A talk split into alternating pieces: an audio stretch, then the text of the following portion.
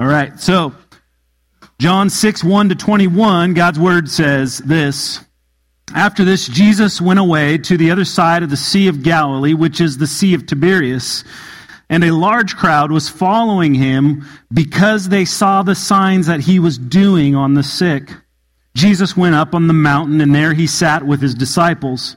Now, the Passover, the feast of the Jews, was at hand. So it's Passover season. Lifting up his eyes, that's Jesus, then, and seeing that a large crowd was coming toward him, Jesus said to Philip, one of his disciples, Where are we to buy bread so that these people may eat?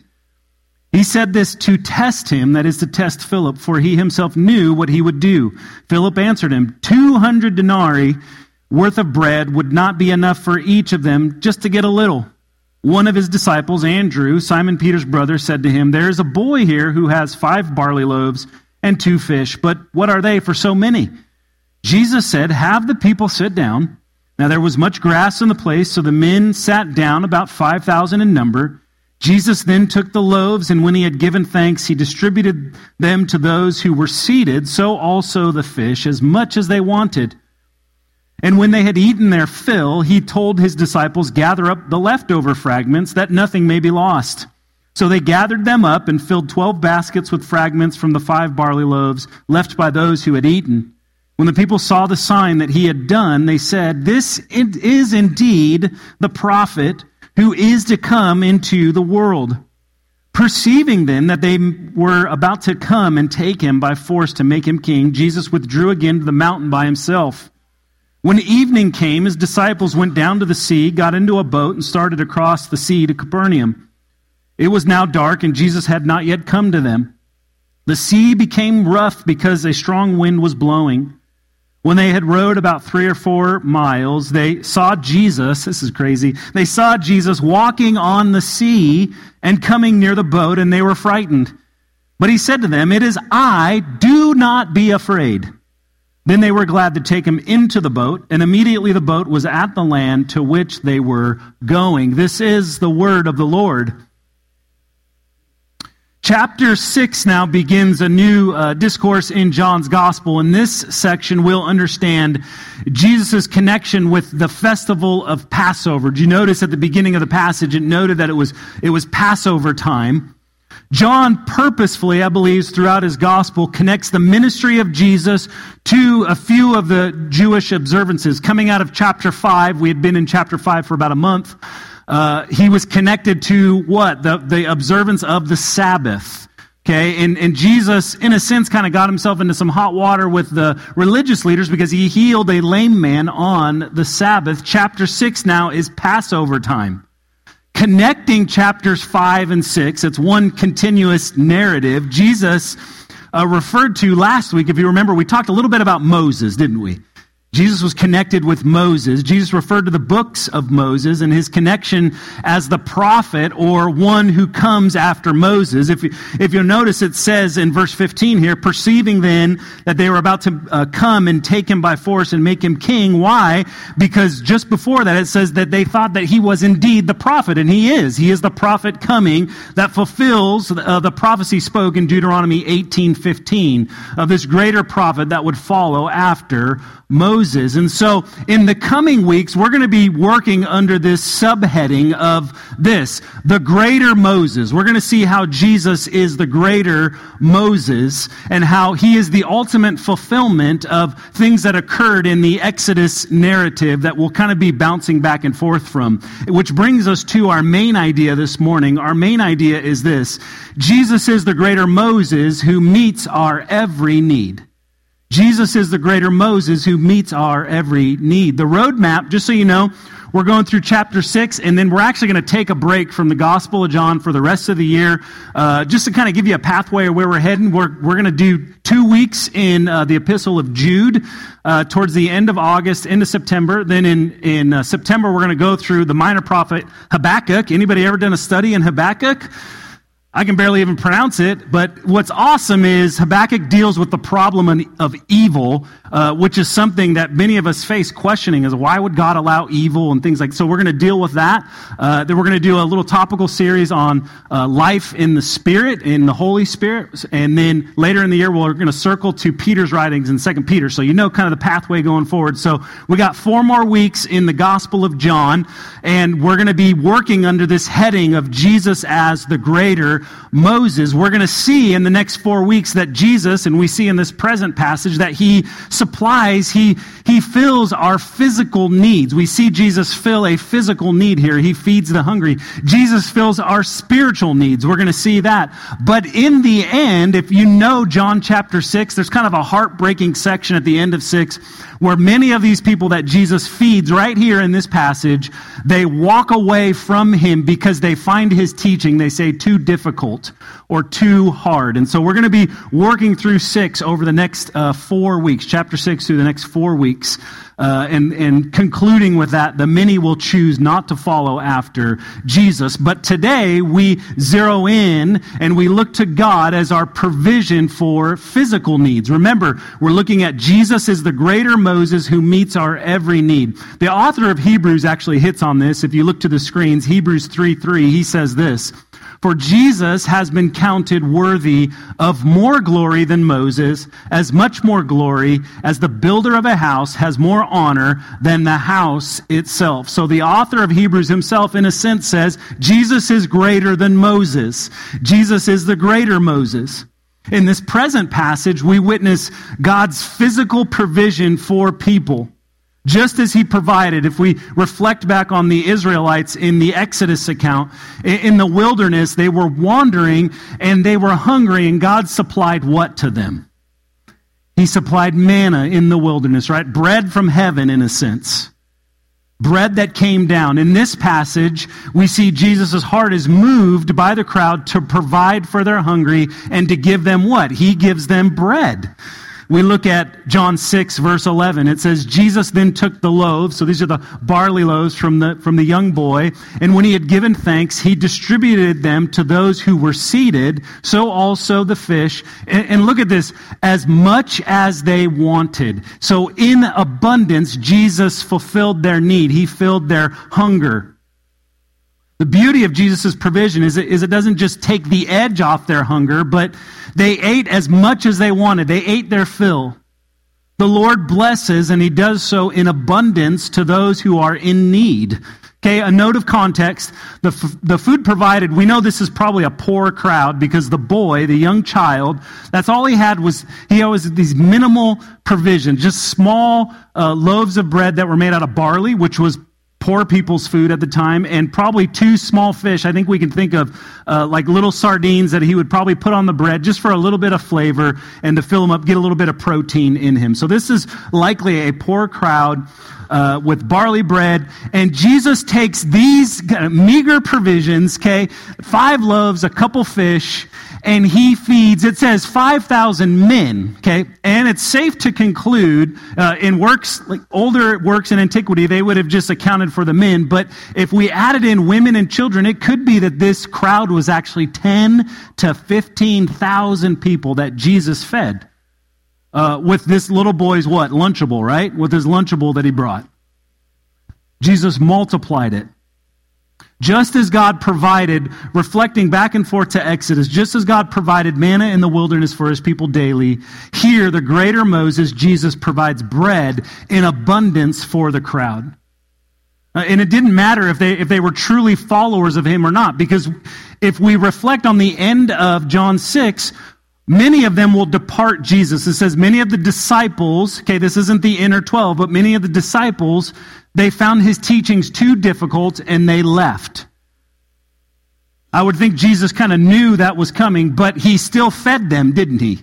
He still met their need. And it's because God normally operates and cares for humanity. Humanity are his image bearers in his creation, the pinnacle of his creation. When God created man and woman, he called it very good. And so within that, we see, our first point this morning, we see God operating in common grace. God operates in common grace. Now, in Scripture, we see God operate primarily in two modes of grace. Okay, we see, we understand as followers of Jesus, we understand saving grace, that which salvation comes through.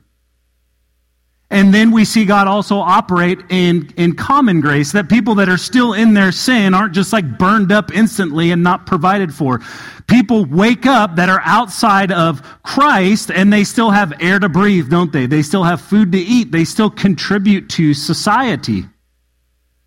We would call that God's common grace that's available to each and every human person in the daily sustaining and flourishing of their lives. Theologian Wayne Grudem says this of common grace. He says, Common grace is the grace of God by which He gives people innumerable blessings that are not part of salvation. And so we see, in a sense, Jesus' common grace on this crowd that He feeds everybody there, not just the ones that will ultimately follow after Him. Says this in verse 10 to 13. Jesus said, Have the people sit down. Now there was much grass in the place, so the men sat down, about 5,000 in number. Jesus then took the loaves, and when he had given thanks, he distributed them to those who were seated. So also the fish, again, as much as they wanted. And when they had eaten their fill, he told the disciples, so now there's leftovers. This is amazing. Just five loaves and two fish, and there's, everybody ate their fill, and there's leftovers. He says, gather up the leftover fragments, that nothing may be lost. So they gathered them up and filled twelve baskets with fragments for the five, from the five barley loaves left by those who had eaten. Surely this is a miracle and a sign, right? Many scholars throughout history try to explain this away, but Jesus multiplied what this boy had to feed the multitudes. That's what has occurred here, a sign that he is the Messiah. Jesus fills our need and does so in abundance. I'm not going to shy away from that truth that's evident in this passage that Jesus hears your need and he fills those. God's grace is so expansive that he meets people's needs. We see the heart of Christ in his grace for this crowd, that his compassion on them. He, he could have run away. He could have shied away at the possibility that this could derail the redemptive plan. That they, it says at the end, they, they tried to take him by force and make him king. But instead, he calms the crowd. He seats them, and out of an abundance of compassion, he meets their physical need, and he again gives evidence that he is God in the flesh. Only God could do something like this. And so the question is I love to draw application out of these things. Like, what do we do with this? Seeing Jesus feed the multitudes we ask this question, family, as the body of Christ, so as the, the burning and shining lamp of Jesus in our community here at North Bullitt Christian Church, are we doing as Jesus did here? Are we helping people to eat and filling their need? We're called as, as followers of Jesus to meet the needs of those around us. We must do this. We must feed the hungry, even more so in this time frame. If you, I watched the news last week and they're saying like food banks are running out of food. There's, there's stores you go in, it's like the shelves are starting to empty out. There's something going on, right? And so we must feed the hungry as the local church. We must house the poor. We must train the jobless. We are the hands and feet of Jesus in our community, and God's common grace and goodness must be a burning and shining lamp through our church. My hope and prayer is that North Bullitt Christian Church will be a burning and shining lamp uh, through the gospel of Jesus, through meeting felt needs in our community. And I believe it is. I mean, there's, there's many organizations, Christian organizations, in Bullitt County that meet the needs of the poor. We've had Perry here a number of times. He's the director of Mark 12 Ministries out of Mercy Hill Baptist Church in Shepherdsville, and they house homeless folks during the winter time when it's bitter cold outside, giving them food. There's food ministries that dot the landscape of our community. And churches all across Bullitt County this coming weekend, including ours, are going to give away food and school supplies to those in need, meeting a need in our community something that we're passionate about, that through meeting felt needs, we may be able to share the good news about Jesus Christ with the lost. And when we act in this manner, we act like Jesus did right here when he fed the multitudes. This is the core of who we are as a local church. It should be the natural response of a spirit empowered believer that we would, out of the generosity of, that God has showered on us through His grace, that we would too be generous to those in need. That, that we're driven to meet the needs of people near us, regardless of their relationship with Christ. Every time someone comes to receive food from our food ministry, we don't ask them if they're a Christian or not. We just gladly feed them and give them food. And we're thankful for the opportunity. One of our core values as a church is this, is that we're mission minded. We're mindful of the mission that Christ has given us, and this is one aspect of it, that we would meet the felt needs of our community and share the love of Jesus with them. Here, here's an immediate need that we have right here and right now. First off, I haven't done this, and, and I'm going to embarrass somebody in here, but I, I, they need to be recognized. There's a gal in our church, Jana Miller, who has, probably for the last decade plus, has spent time helping feed those in need. Jana's a mature lady and her, her body's it's not able to keep up with doing that task anymore, and we need to raise up a new leader to help in that area.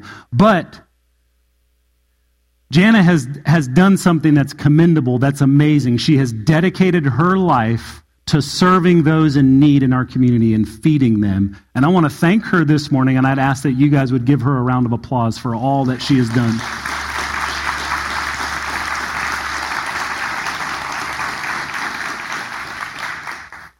Jana Miller, we are so thankful for your ministry and your commitment to those in need in our community. Thank you for all that you have done for them. Now, just as in a relay race, the baton, the baton has to be passed on, doesn't it? And so we're, we have people that are volunteering to help, but we need that next person to rise up, to step into Jana's shoes and to take that ministry on and, and to run the race that God has set before us that we may meet those needs. And our prayer is that God, the Lord, will raise somebody up like that in our church to continue that, to be able to feed people in our community.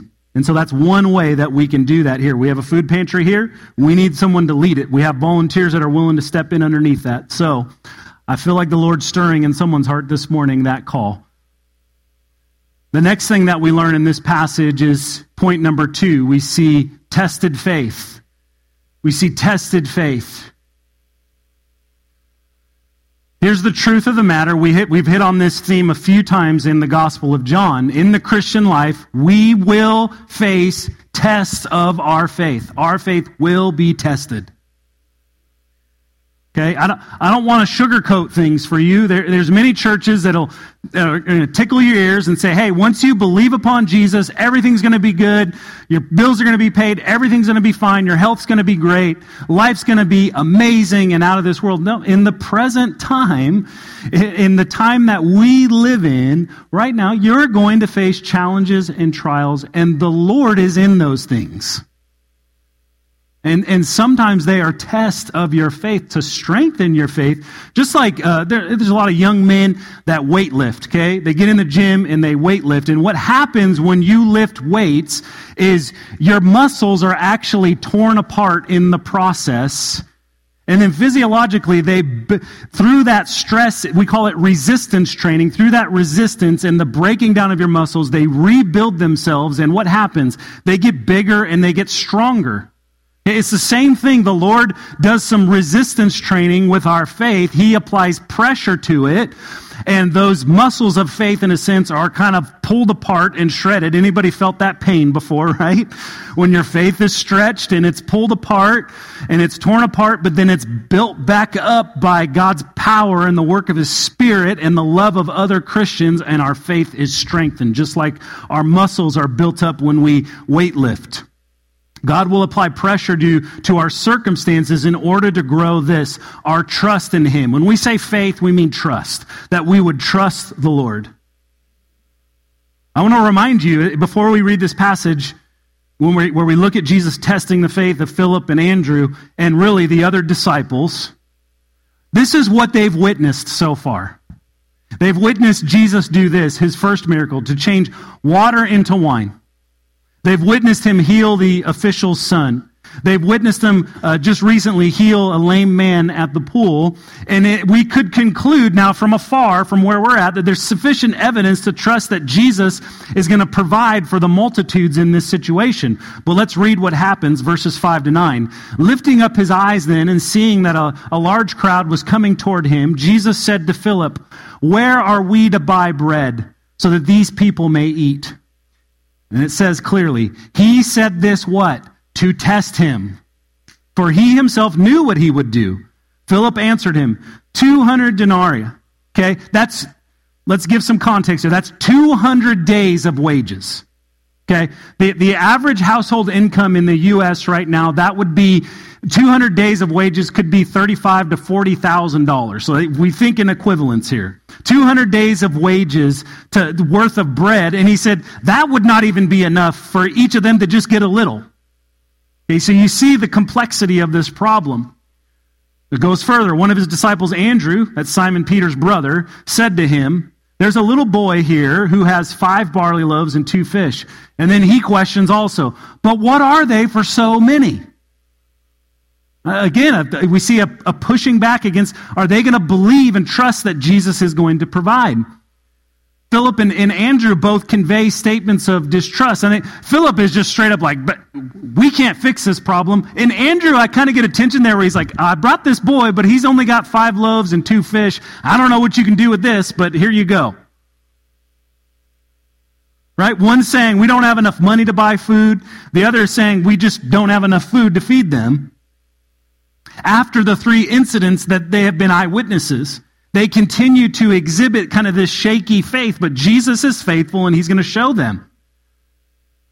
The other thing is, I was thinking about this passage this morning and thinking through the what they had seen, how they had seen Jesus work up until this point that's noted in John's gospel. John makes an interesting statement at the very end of his gospel in John chapter 21. He tells us this about the signs of Jesus. He says, Jesus did even more than what I have listed here. He said, the, the books in the world can't even contain everything he did. So it's likely that they've seen way more than just these three instances, and yet they still don't have enough trust, enough faith that Jesus is going to provide.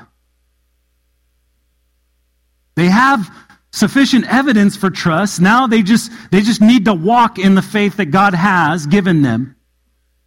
And yet they, they question and struggle to believe, but Jesus is still, He's gracious to them in their distrust, and He continues to move forward with feeding the multitudes and does indeed feed them, doesn't He? He multiplies what they have and He feeds the crowd. And so we, we're brought back now to look at our own lives and ask these questions. How many times, family, how many times has the Lord shown up in your life? How many times has He moved uh, to bless you? To be there in your time of need? How often do you forget about the amazing ways that Jesus has come through in your life? And spiral into doubt in the next season of difficulty. See, they've seen Jesus move, and yet here again, there it's it's only a miraculous act that these people could be fed, and they are are not trusting. They're not their faith is not fully there yet. We have to ask this question then when we think and reflect back on our walk with Christ. Like, do I trust the Lord? In those times of questioning, am I going to trust Him? I'm not, I'm not promising you that he's going to act in accordance to what your will and desire is. He's going to act in accordance to his will. And his will is perfect. But I will say this the Lord always comes through. He always is there. He always is there to embrace you and hold you and to, to walk you through this, through the most challenging seasons of life. The Lord is there economic stress, job changes, family strife, relational issues. I know that there are many in our church here this morning that, that are on that, that point of despair in their life. The Lord is there for you. He's there with you, comforting you, and providing as He sees fit. Three simple words trust the Lord. Trust the Lord. He will work and provide. Our job is to do this it's to walk in obedience to Him. Perhaps the, the proper response to Jesus in this situation from these two men would have been this. I echo the words from, from another gospel, a desperate father. He says this. I love when he says this. He says, Lord, I believe. And then what does he say? Help my unbelief, right? Have you been there before? Jesus, I trust you. Help me where I don't trust you. Lord, I believe. Help where I just don't. I'm just struggling to keep taking that next step. I think we all can pray this prayer at times. Lord, I believe, help my unbelief.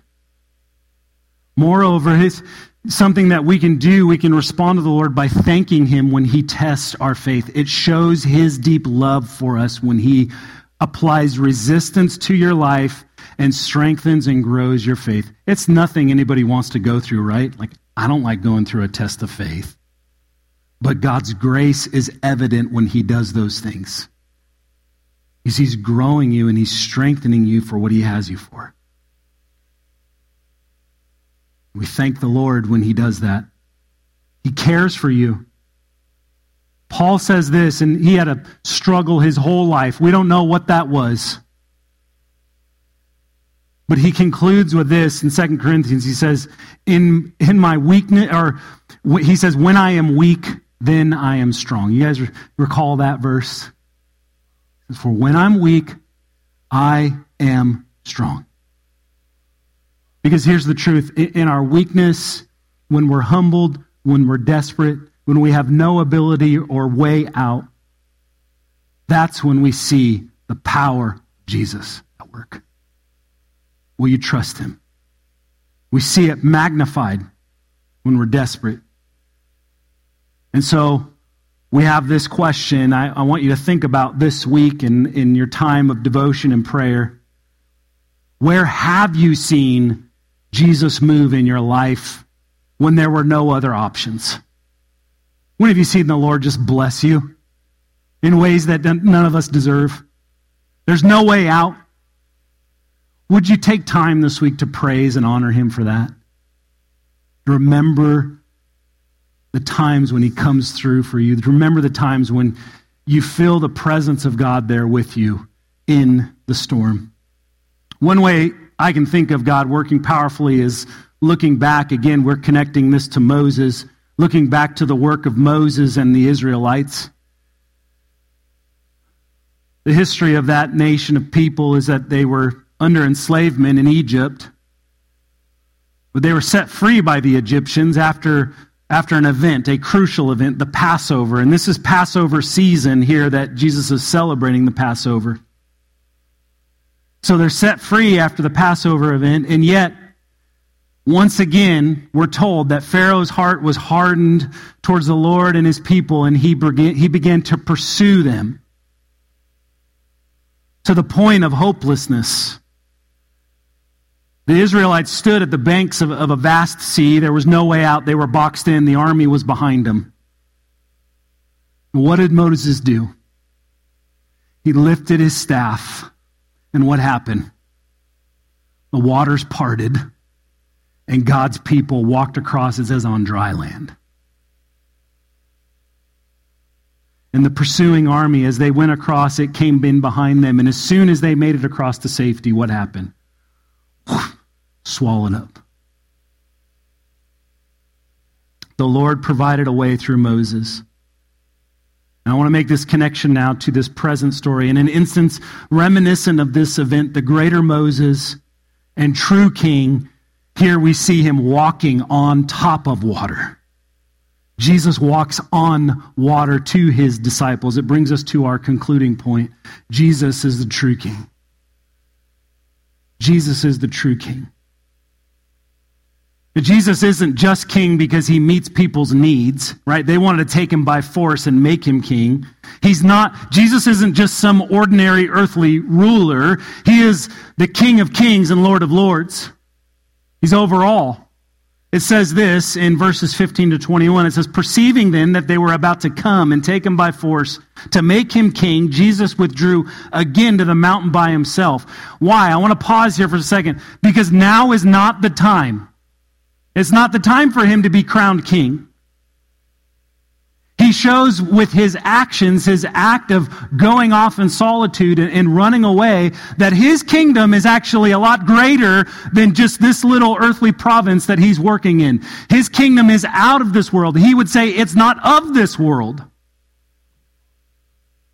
And it says this, looking on, when evening came, his disciples went down to the sea, got into a boat. They started across the sea to Capernaum. It was now dark, and Jesus had not yet come to them. The sea became rough because a strong wind was blowing. When they had rowed about three or four miles, they saw this is crazy, isn't it? They saw Jesus walking on the sea and coming near the boat. And they were frightened. Man, that fly will not leave me alone. But he said to them, I, I want you guys to hold on to this phrase right here. This is listen to what Jesus says. He says, It is I, what? Do not be afraid. Would you say that with me? It is I. Do not be afraid.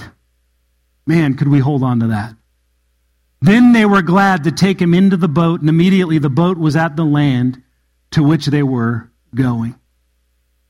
You see, the greater Moses doesn't need to part the sea, but instead he walks upon its cresting waves. It's a storm. The waves are high. The other Gospels note the severity of the storm, and perhaps this maybe was the occasion where Peter's faith was tested as well, and he sunk into the waves. But regardless of these details being absent from this account, Jesus shows that he truly is King and Lord of all when he walks on top of the water. Where Moses was dependent on the, upon the power of God to part the sea, the greater Moses is in control of all that he created. You see, Jesus spoke these things into existence. He was there at the beginning when it says in the Genesis account that the expanse above and the expanse below were separated out through his spoken words. Jesus told the water where to go. That's why he can walk on top of it. And he's the one now who comes to the disciples walking upon the wave tops. Unfortunately, the, crowd, looking back to the crowd that he had fed, in their desperation to take power back from earthly authorities, they hated their, their Roman overseers. They were captive, in a sense, in that land. They desired then to make this, this bread provider an earthly king, but Jesus this is a point of his perfection. In his perfection, would not submit to their human desires. He would not submit to the temptation to take the easy way to the throne, to be thrust up high on their shoulders, recall back to when Jesus is, is tempted in the wilderness. What was one of the temptations that Satan set before him? That if he would just bow down on his feet, he would give him all, he would give him authority over all the things on the earth. He would make him a ruler. And Jesus is like, yeah, no, thank you. I'm over all this already. Jesus knew the pathway to the throne. And in God's kingdom and in the life of Jesus, we find that that pathway can at times be difficult. Jesus had a difficult path, didn't he? Jesus can empathize with your difficult path in life. In this passage, he shows us that he is the greater Moses who meets the needs of the people. He feeds them. Just as God provided manna in the wilderness, Jesus provided bread for the multitudes. Just as Moses parted the seas through God's power, Jesus is God in the flesh, striding across the wave tops. And in perfect obedience to the eternal plan of the Father, Jesus did not allow the rush of human affirmation and desire to derail his mission to do this, to redeem a people unto himself. Because he had to walk the pathway towards his crowning moment. And his crowning moment was a devastating one to his human body. It cost him his life. Jesus was nailed to the cross and he shed his blood, but on the third day, family, he rose from the grave in victory over sin and death. We must constantly look to that peak moment of Jesus' ministry when he breathed his last and he gave up his life on the cross for you and for me. The moment when he trusted, right? He asked the Lord, If you can, take this cup from me, but not my will, your will be done. He walked in obedience to the Father. To go forth is the ultimate sacrifice. The spotless Lamb of God who, who takes away the sin of the world, is what John the Baptist said. And all of this, looking back now to Moses, was foreshadowed in the Passover event. It's Passover time. They're celebrating that. The Passover event does this it pictures what Jesus ultimately accomplished at the cross. The Israelites were, were enslaved, and God, in His grace, He had compassion on them. He heard their cries. He provided a way out, didn't He? He saved them. He did this through the sacrifice of a perfect lamb and the covering of their doorposts with the lamb's blood. And his wrath literally passed over those who were under the blood of the lamb. And it led to their deliverance. Jesus is pictured in that event. Jesus is that perfect Lamb of God. And he shed his perfect blood for us. Those who are in Christ, his blood covers over us so that we call this we call this atonement. Our sin is atoned for. It's taken care of. The penalty that we deserve to pay was paid for by Jesus at the cross. And through the blood of Christ covering over us in the same way, God's wrath passes over us. It was poured out on Jesus when he gave up his life. This is the true benevolent king who provides and cares for you. Hear this Jesus loves you. Jesus loves you. He cares for you. I ask you this question Do you believe this? Do you believe this? Do you trust in Him? And out of the trust that we have in His finished work at the cross, are we then looking back on His work of common grace, of, of being on mission, on showing people His provision and His love? Are you willing now also to carry out that work? To meet the needs of those who are both in Christ and those who don't yet know Jesus? To feed and care for those who are poor and in need, to show the love of Jesus to each and every human person that we encounter here as a local church. Are you ready for that work, family? Do you believe and trust in Jesus? Are you willing to obey his word and the actions of his life?